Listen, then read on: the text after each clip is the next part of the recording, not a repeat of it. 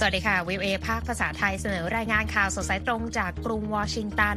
ออกอากาศสดทั้งภาพและเสียงนะคะประจำวันพุธที่สิบเอ็ดตุลาคมสองพันห้าร้อยหกสิบหกตามเวลาประเทศไทย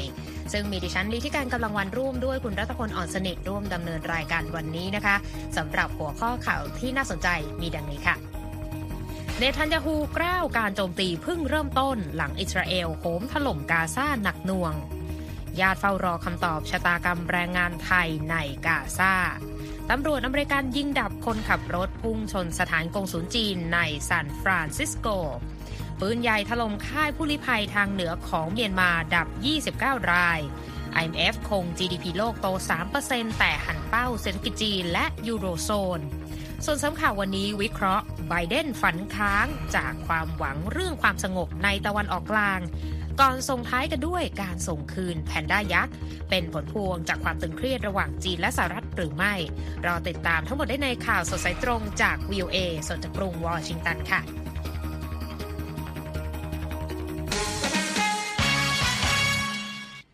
ข่าวแรกวันนี้นะคะยังคงต้องเกาะติดสถานการณ์สงครามระหว่างอิสราเอลและกลุ่มฮามาสนะคะคุณรัตพลคะครับอิสราเอลนั้นได้ประกาศในวันอังคารนะครับว่าได้ระดมโจมตีใส่เป้าหมายในฉนวนกาซาหลายร้อยครั้งในช่วงค่ำคืนที่ผ่านมานะครับหลังจากที่นายกรัฐมนตรีเบนจามินเนทันยาฮูแห่งอิสราเอลกล่าวว่ากองทัพของเขานั้นเพิ่งเริ่มต้นการโจมตีกลุ่มฮามาสในกาซาครับครับเป้าหมายในการโจมตีครั้งล่าสุดของอิสราเอลนั้นรวมถึงย่านชุมชนริมาลในกาซาซึ่งเป็นที่ตั้งของหน่วยงานของรัฐบาลของฮามาสหลายแห่งโดยเนทันยาฮูกล่าวในช่วงค่ำวันจันทร์ตามเวลาท้องถิ่นว่าสิ่งที่เราจะทำกับศัตรูในช่วงไม่กี่วันจากนี้จะส่งแรงสั่นสะเทือนต่อพวกเขาไปอีกหลายชั่วอายุคนกองทัพอิสราเอลกล่าวว่าได้ระดมกำลังสำรอง สามแสน คนเพื่อเตรียมตอบโต้การโจมตีของกลุ่มฮามาสในดินแดนอิสราเอลที่ติดกับฉนวนกาซาพร้อมระบุว่ากลุ่มฮามาสได้ยิงจรวดเข้ามาในอิสราเอลแล้ว สี่พันห้าร้อย ลูกนับตั้งแต่เริ่มการโจมตีเมื่อวันเสาร์นะครับทางด้านโฆษกกองกำลังฮามาสขู่ว่าทุกครั้งที่อิสราเอลโจมตีใส่เป้าหมายพลเรือนในกาซาโดยไม่มีการแจ้งล่วงหน้านั้นจะมีการสังหารตัวประกันทีละคนจากราวทั้งหมดหนึ่งร้อยห้าสิบคนที่กลุ่มฮามาสจับกุมตัวไว้ขณะเดียวกันรัฐมนตรีกลาโหมอิสราเอลโยอาฟ กาแลนต์กล่าวผ่านวิดีโอว่าอิสราเอลนั้นจะบุกยึดกาซาอย่างสมบูรณ์และจะตัดขาดสาธารณูปโภคต่างๆสำหรับดินแดนของปาเลสไตน์แห่งนี้รวมทั้งไฟฟ้าเชื้อเพลิงอาหารและน้ำซึ่งเป็นคำขู่ที่สร้างความกังวลให้แก่องค์กรสิทธิมนุษยชนที่เกรงว่าจะเป็นการทำร้ายประชาชนที่อาศัยอยู่ในกาซาและละเมิดกฎหมายสากล While I recognize Israel's legitimate security concerns, I also remind Israel that military operations must be conducted in strict accordance with international humanitarian lawครับเลขาธิการใหญ่สหประชาชาติอันโตนิโอ กูเตเรสกล่าวว่าแม้ความกังวลด้านความปลอดภัยของอิสราเอลเป็นเรื่องที่เข้าใจได้แต่ปฏิบัติการใดๆทางทหารต้องเป็นไปตามกฎหมายด้านมนุษยธรรมด้วยโดยต้องหลีกเลี่ยงการมุ่งเป้าไปที่ประชาชนและโครงสร้างพื้นฐานด้านพลเรือนตัวเลขผู้เสียชีวิตในวันจันทร์นั้นเพิ่มขึ้นเป็นมากกว่า หนึ่งพันหกร้อย คนโดยอย่างน้อยเก้าร้อยคนเสียชีวิตในอิสราเอลและราวเจ็ดร้อยคนในกาซาซึ่งคาดว่าตัวเลขดังกล่าวนั้นจะพุ่งสูงกว่านี้แต่ตอนนี้มีผู้บาดเจ็บทั้งสองฝ่ายเกือบ หกพัน คนนะครับรายงานระบุว่ามีชาวต่างชาติเสียชีวิตในอิสราเอลจำนวนมากรวมทั้งพลเมืองอังกฤษฝรั่งเศสอาร์เจนตินายูเครนเนปาลกัมพูชาและไทยซึ่งตอนนี้มีรายงานว่าไทยนั้นมีประชาชนเสียชีวิต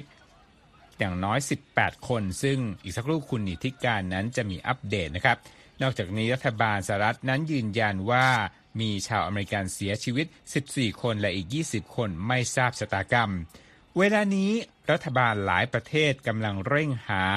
ทางที่จะนำพลเมืองของตนออกจากอิสราเอลขณะที่สหประชาชาติระบุว่ามีประชาชนในกาซาที่ไร้ที่อยู่อาศัยเพิ่มขึ้นเป็นมากกว่า หนึ่งแสนแปดหมื่นเจ็ดพัน คนนะครับบรรดาผู้นำของชาติตะวันตกรวมทั้งสหรัฐอังกฤษฝรั่งเศสเยอรมนีและอิตาลีต่างมีแถลงการร่วมสนับสนุนรัฐอิสราเอลและประณามกลุ่มฮามาสประธานาธิบดีโจไบเดนของสหรัฐ กล่าวเมื่อวันอังคารประณามกลุ่มฮามาสที่ก่อเหตุโจมตีอิสราเอลในช่วงสุดสัปดาห์ว่าเป็นความชั่วร้ายที่แท้จริงและยังให้คำมั่นที่จะสนับสนุนอิสราเอลด้วยครับ Let there be no doubt the United States has Israel's back We'll make sure the Jewish and Democratic state of Israel can ครับผู้นำสหรัฐกล่าวว่าไม่ต้องสงสัยเลยว่าสหรัฐจะสนับสนุนอิสราเอลเราจะทำให้แน่ใจว่าอิสราเอลสามารถปกป้องตนเองได้ในวันนี้พรุ่งนี้เหมือนกับที่เราทำอยู่เสมออารีฮาโรอดีตหัวหน้าคณะการทำงานของนายกรัฐมนตรีเนทันยาฮูกล่าวกับ วี โอ เอ ว่าอิสราเอลไม่มีทางเลือกอื่นนอกจากการเข้าสู่ความขัดแย้งนี้หลังจากที่กลุ่มฮามาสเลือกโจมตีในวันสำคัญที่สุดทางศาสนาของชาวยิวเขาบอกว่านี่ไม่ใช่สิ่งที่อิสราเอลคาดหมายมาก่อนแต่เมื่อเราถูกลากเข้าไปและมีการประกาศสงครามเป้าหมายที่ชัดเจนนั้นมีอยู่อย่างเดียวคือการทำลายโครงสร้างการก่อการร้ายในกาซาอย่างถาวรเพื่อรับประกันว่าประชาชนอิสราเอลจะไม่ต้องเผชิญกับความโหดร้ายแบบนี้อีกต่อไปด้านประธานาธิบดียูเครนโวโลดิเมียร์เซเลนสกีโยงเหตุการณ์ที่เกิดขึ้นในอิสราเอลกับการรุกรานของรัสเซียในดินแดนของยูเครนเขาบอกนะครับว่าปีศาจร้ายตัวเดียวกันแตกต่างเพียงแค่การโจมตีอิสราเอลนั้นเป็นฝีมือของกลุ่มก่อการร้ายแต่ยูเครนถูกรุกรานโดยรัฐก่อการร้ายอย่างไรก็ตามเกธ อัล โอมารีนักวิชาการแห่ง Washington Institute for Near East Policy กล่าวกับ วี โอ เอ ว่าการตัดสินใจของอิสราเอลต่อจากนี้จะมีความสำคัญยิ่งเขาบอกว่าหากอิสราเอลจำกัดขอบเขตของสงครามนี้ไม่ให้เสียหายต่อประชาชนผู้บริสุทธิ์และให้เกิดความเสียหายน้อยที่สุดก็เชื่อว่าอิสราเอลจะได้รับการสนับสนุนจากนานาประเทศต่อไปแต่หากอิสราเอลใช้กำลังเกินกว่าเหตุแรงหนุนนั้นก็จะเปลี่ยนไปและว่ารัสเซียและจีนจะใช้เหตุการณ์ความไม่สงบนี้ในการหาแรงสนับสนุนฝ่ายของตนเช่นกันซึ่งนั่นถือเป็นการทดสอบสำคัญของรัฐบาลสหรัฐอีกด้วยครับค่ะขยับกันมาที่ญาติของแรงงานไทยที่ถูกลักพาตัวหรือถูกสังหารโดยกองกำลังติดอาวุธฮามาสใช้ช่วงเวลาหลายวันมานี้นับตั้งแต่เหตุโจมตีอิสราเอลเมื่อวันเสาร์ปฏิปต่อเรื่องราวข้อมูลรายละเอียดที่เกิดขึ้นกับบุคคลนั้นเป็นที่รักบนสื่อสังคมออนไลน์นะคะขณะที่ไทยนั้นกำลังกลายเป็นหนึ่งในประเทศที่ได้รับผลกระทบหนักจากความขัดแย้งในตะวันออกกลางรอบใหม่ค่ะโดยกระทรวงการต่างประเทศเผยข้อมูลเมื่อวันอังคารนะคะว่ามีรายงานคนไทยเสียชีวิตแล้วอย่างน้อยสิบแปดคนจากเหตุรุนแรงที่เกิดขึ้นและอีกสิบเอ็ดคนเชื่อว่าถูกกลุ่มฮามาสจับเป็นตัวประกันแต่ทางกระทรวงเพิ่มเติมว่าตัวเลขดังกล่าวไม่ได้รับการยืนยันอย่างเป็นทางการเนื่องจากสถานทูตอิสราเอลประจำประเทศไทยระบุว่าการนับจำนวนผู้เสียชีวิตและผู้ที่ถูกจับเป็นตัวประกันนั้นไม่สามารถทำได้ในช่วงเวลานี้ท่ามกลางความขัดแย้งที่ดำเนินอยู่มีการประเมินว่ามีแรงงานไทยราว สามหมื่น คนทำงานอยู่ในอิสราเอลนะคะและส่วนใหญ่อยู่ในพื้นที่การเกษตรใกล้กับพรมแดนกาซาซึ่งพวกเขาสามารถหารายได้มากกว่า หนึ่งพัน ดอลลาร์หรือราว สามหมื่นหกพัน บาทต่อเดือนทางเอกอัครราชทูตอิสราเอลประจำประเทศไทยออนาซากิฟกล่าวผ่านสื่อสังคมออนไลน์ Facebook เมื่อวันจันทร์ว่าดิฉันขอให้ความเชื่อมั่นกับชาวไทยว่าอิสราเอลจะมุ่งมั่นในการทำทุกวิถีทางในขอบเขตอำนาจเพื่อปกป้องแรงงานไทยในประเทศของเราและว่าพวกเขาจะได้รับการปฏิบัติและการปกป้องอย่างเท่าเทียมกับทุกคนในอิสราเอล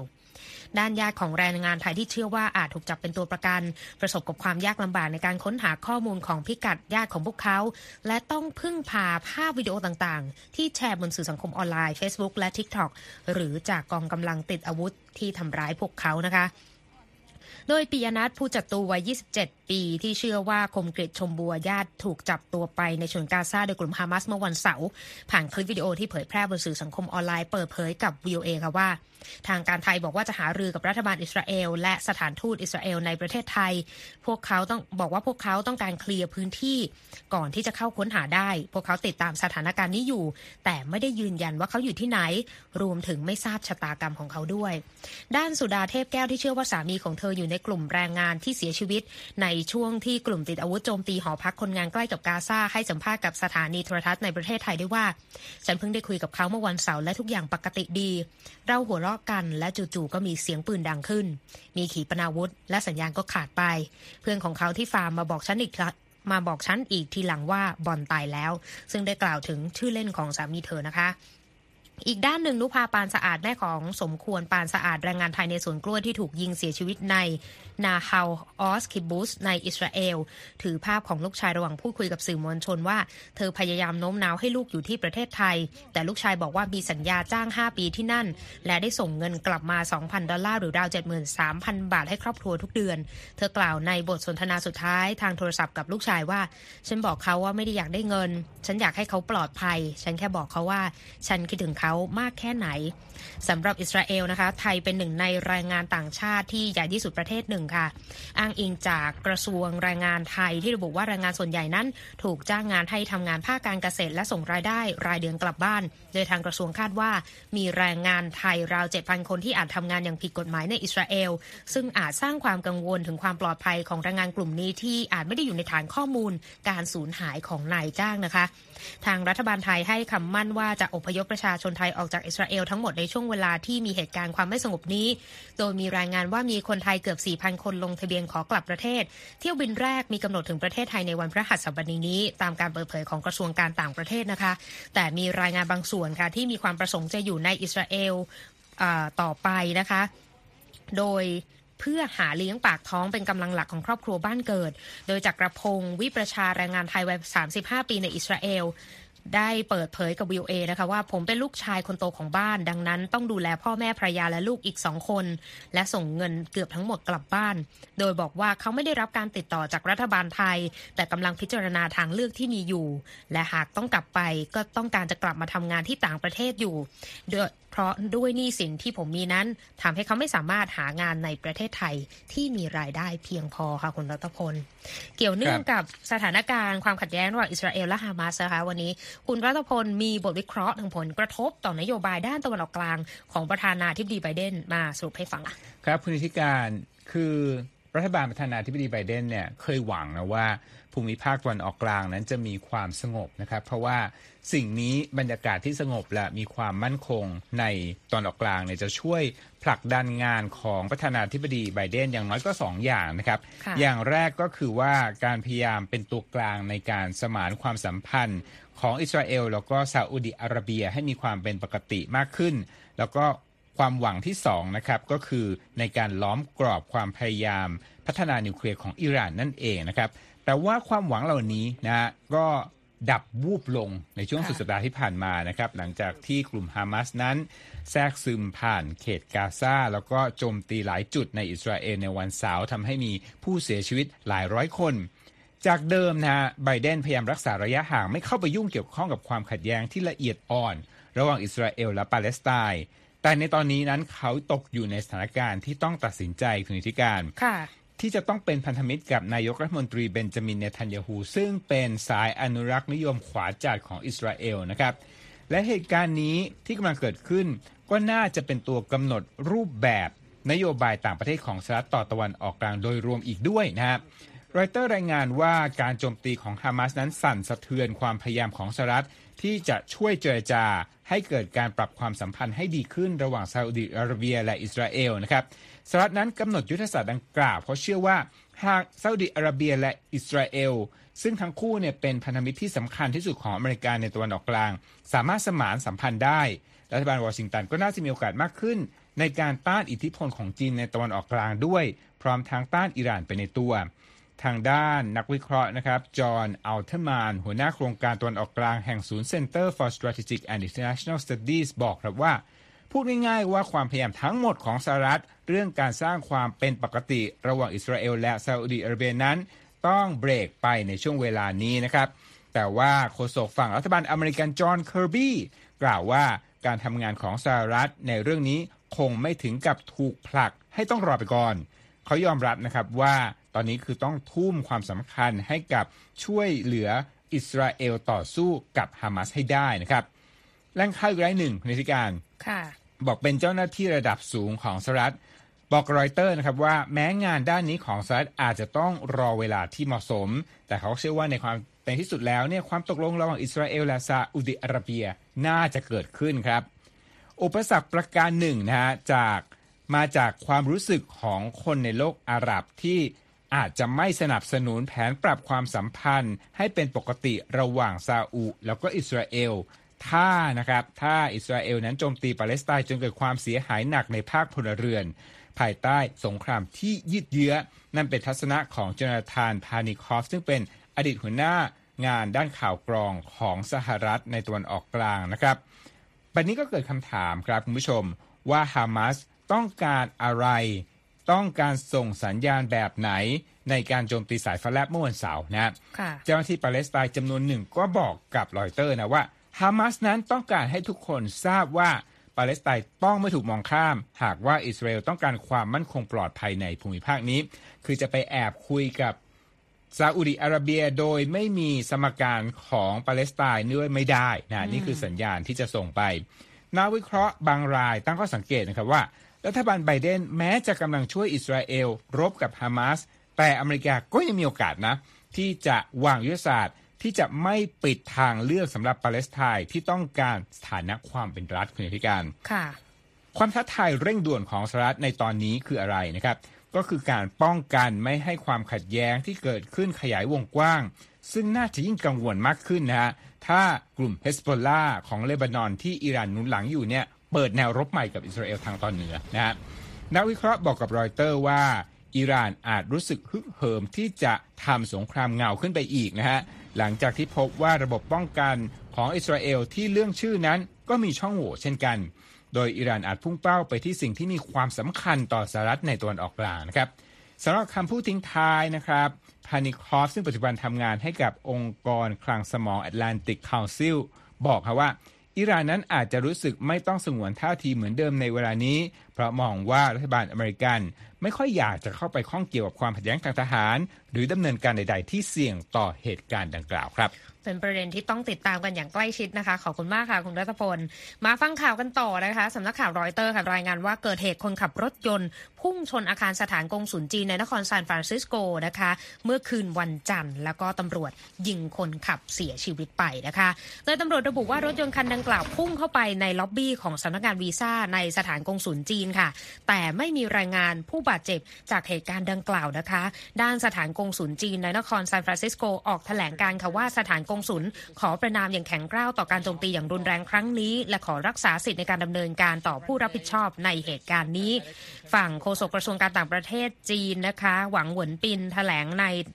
วันอังคารว่าผู้ที่ขับรถพุ่งชนล็อบบี้ของสถานกงสุลจีนพยายามสังหารผู้คนและเจ้าหน้าที่ซึ่งอยู่ที่นั่นและขอให้สหรัฐเร่งสอบสวนเหตุการณ์นี้พร้อมใช้มาตรการที่เหมาะสมในการรับรองความปลอดภัยของเจ้าหน้าที่การทูตและสถาบันทางการทูตของจีนขณะที่สถานกงสุลจีนค่ะปิดชั่วคราวตั้งแต่สิบตุลาคมเป็นต้นไป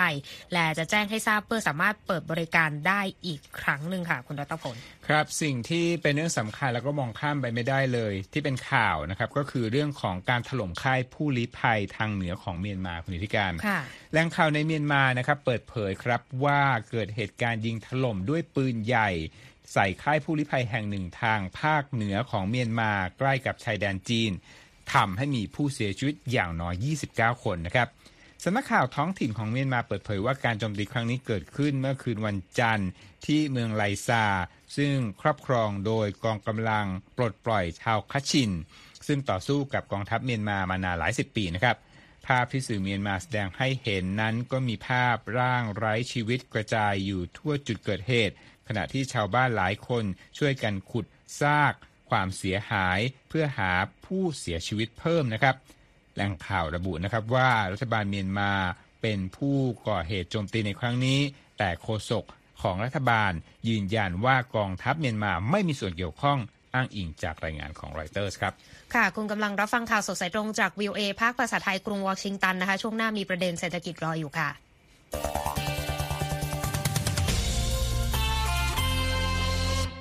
มาเช็คสภาพตลาดหุ้นกันเร็วๆนะคะวันนี้เขียวยกแผงค่ะดาวโจนส์บวกหนึ่งร้อยสามสิบห้าจุดที่ สามหมื่นสามพันเจ็ดร้อยสามสิบเก้า จุด เอส แอนด์ พี บวกยี่สิบสามจุดที่ สี่พันสามร้อยห้าสิบแปด จุด NASDAQ บวกเจ็ดสิบเก้าจุดที่ หนึ่งหมื่นสามพันห้าร้อยหกสิบสาม จุดราคาทองคำบวก ศูนย์จุดห้าสองเปอร์เซ็นต์ ที่ หนึ่งพันแปดร้อยเจ็ดสิบสี่ ดอลลาร์ถ้วนนะคะต่อออนซ์ค่าเงินบาทหนึ่งดอลลาร์แลกได้ สามสิบหก บาทกับอีกหกสิบสตางค์ค่ะครับมาดูการพยากรณ์ของ ไอ เอ็ม เอฟ กันบ้างนะครับกองทุนการเงินระหว่างประเทศหรือว่า ไอ เอ็ม เอฟ นั้นก็คงคาดการ จี ดี พี หรือว่าผลิตภัณฑ์มวลรวมประชาชาติของโลกไว้ที่เติบโต สามเปอร์เซ็นต์ นะครับพร้อมทั้งเตือนว่าเศรษฐกิจโลกยังอ่อนแอและจับตาสถานการณ์ความขัดแย้งในตะวันออกกลางอย่างใกล้ชิดนะครับปีแอร์โอลิเวียร์กูรินชาหัวหน้าด้านวิเคราะห์เศรษฐกิจของ ไอ เอ็ม เอฟ กล่าวว่าระหว่างว่าเศรษฐกิจโลกนั้นอยู่ในภาวะที่ขับเคลื่อนแบบอ่อนแรงนะครับและตอนนี้เนี่ยยังคงมีความกังวลในหลายจุดนะแต่อย่างไรก็ตามนะครับบอกยังเร็วเกินไปที่จะประเมินเหตุรุนแรงในอิสราเอลว่าจะกระทบเศรษฐกิจโดยรวมของโลกอย่างไรแต่หากความขัดแย้งนั้นยืดเยื้อก็บอกต้นทุนราคาน้ำมันจะเพิ่มสูงขึ้นถึง สิบเปอร์เซ็นต์ แล้วก็กระทบต่อ จี ดี พี โลกราว ศูนย์จุดหนึ่งห้าเปอร์เซ็นต์ ทำให้ตราเงินเฟ้ออาจจะเพิ่มขึ้นถึง ศูนย์จุดสี่เปอร์เซ็นต์ นะครับค่ะไปที่มหกรรมกีฬายูโรสองพันยี่สิบแปดนะคะทางสหราชอาณาจักรและไอร์แลนด์ได้รับสิทธิ์เป็นเจ้าภาพมหกรรมการแข่งขันฟุตบอลดังกล่าวส่วนอิตาลีกับตุรกีก็จ่อคิวเจ้าภาพปีสองพันสามสิบสองรอยเตอร์รายงานว่าการประกาศนี้นะคะของทางทางยูฟ่านะคะทำให้การแข่งขันฟุตบอลยูโรครั้งนี้กระจายตัวไปในอังกฤษสกอตแลนด์ไอร์แลนด์เหนือและเวลส์นะก็เป็นประเด็นที่น่าสนใจเพราะว่าจะเป็นรายการกีฬาระดับเมเจอร์ขนาดใหญ่ที่สุดของสหราชอาณาจักรและไอร์แลนด์ที่ร่วมจัดกันมาจัดกันที่สนามกีฬาสิบแห่งแต่ว่ายังต้องแบ่งกันอยู่ว่าจะจัดกันที่ไหนอย่างไรนะคะแต่ว่ารอบชิงชนะเลิศและนัดรอบรองชนะเลิศเนี่ยจะถูกจัดที่สนามเวมบลีย์นะคะที่มีความจุถึง เก้าหมื่น คนแล้วก็ประเมินว่ามีการจำหน่ายตั๋วเนี่ยเป็นจำนวนทั้งสิ้นสามล้านใบทีเดียวคุณรัตพลซึ่งมากกว่าการแข่งขันยูโรที่เคยมีมาอีกนะคะน่าติดตามมากนะคะเอาล่ะค่ะคุณกำลังรับฟังข่าวสดสายตรงจาก วี โอ เอ ภาคภาษาไทยกรุงวอชิงตันช่วงหน้ายังมีประเด็นที่น่าสนใจรออยู่ค่ะ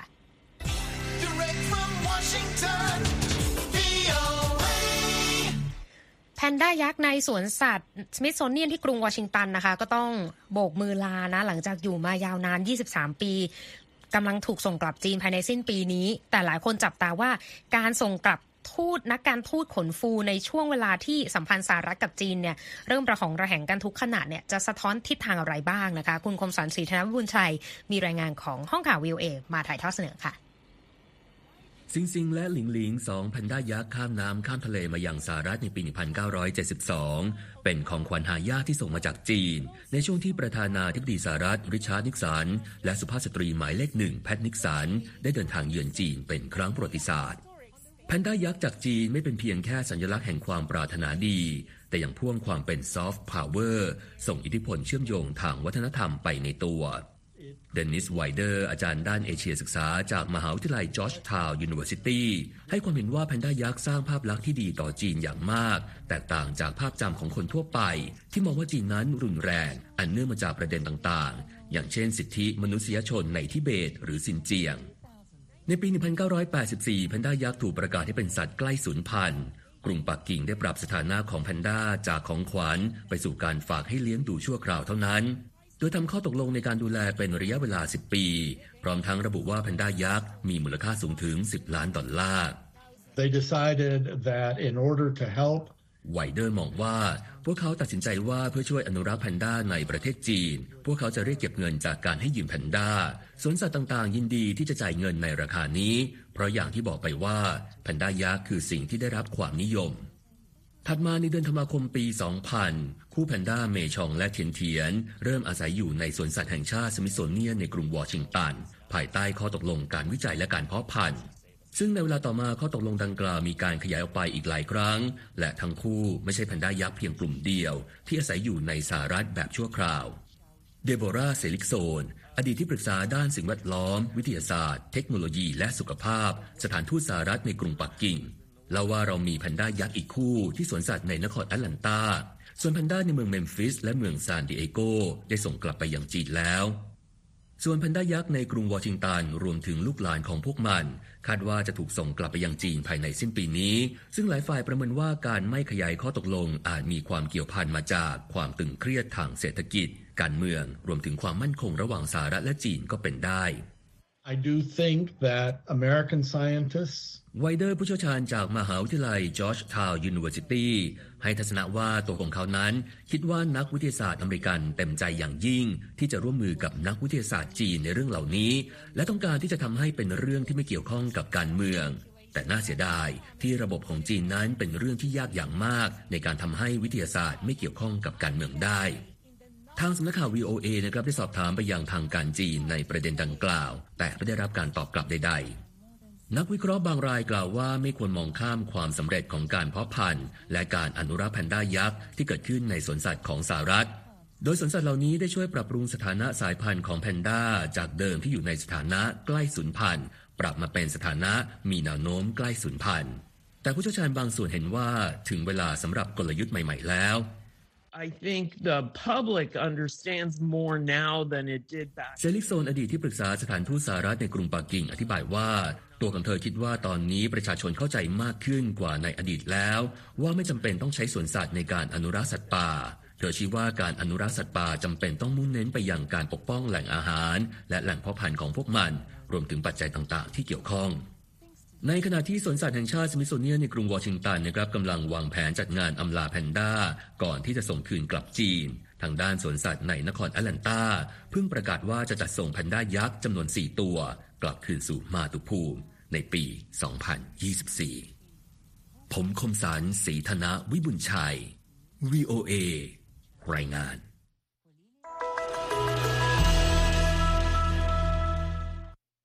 ขอบคุณมากค่ะคุณคมสันค่ะอ่าส่งท้ายวันนี้นะคะรางวัลแจ็คพอต Powerball ปรับเพิ่มเป็น หนึ่งพันเจ็ดร้อยสามสิบ ล้านดอลลาร์นะคะหรือราว หกหมื่นสามพัน ล้านบาทแล้วเพราะว่าไม่มีผู้ถูกรางวัลใหญ่เมื่อค่ำวันจันทร์การออกรางวัลครั้งต่อไปคือวันพุธนะคะเงินรางวัลก็ไปอย่างที่บอกแต่ขีดเส้นใต้เอาไว้นิดนึงนะคะคุณผู้ชมโอกาสการถูกรางวัลนะคะอยู่ที่หนึ่งต่อสองร้อยเก้าสิบสองล้านนะคะอ้างอิงจากเว็บไซต์ของทางการ Powerball ค่ะเอาละค่ะและที่จบไปนะคะก็คือข่าวสดสายตรงจากกรุงวอชิงตันวันนี้ค่ะดิฉันดีที่การกำลังวันและคุณรัตพลอ่อนสนิทผู้รายงานสวัสดีค่ะสวั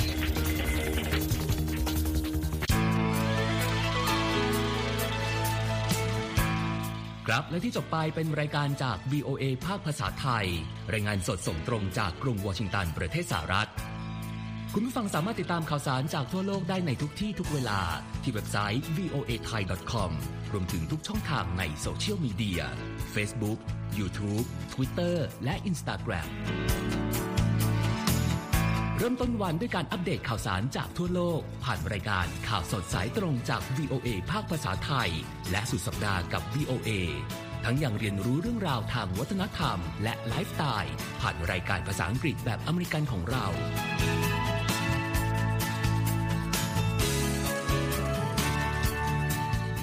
ติดตามความเคลื่อนไหวในประเทศสหรัฐการเมืองอเมริกันพร้อมเข้าใจที่มาที่ไปของเหตุการณ์สำคัญรวมถึงข่าวต่างประเทศจากแหล่งข่าวที่เชื่อถือได้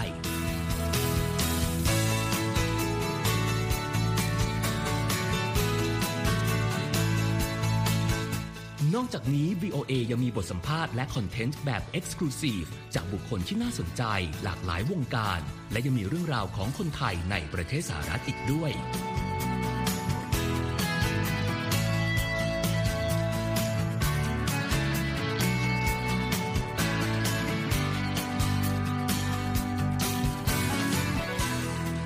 ขอบคุณนะครับที่ให้ วี โอ เอ ไทยเป็นส่วนหนึ่งในการติดตามข่าวสารสาระและเกร็ดความรู้ของคุณจากรายการต่างๆที่เรามุ่งมั่นนำเสนอเพื่อความเที่ยงตรงทันเหตุการณ์และมีประโยชน์ในทุกๆวัน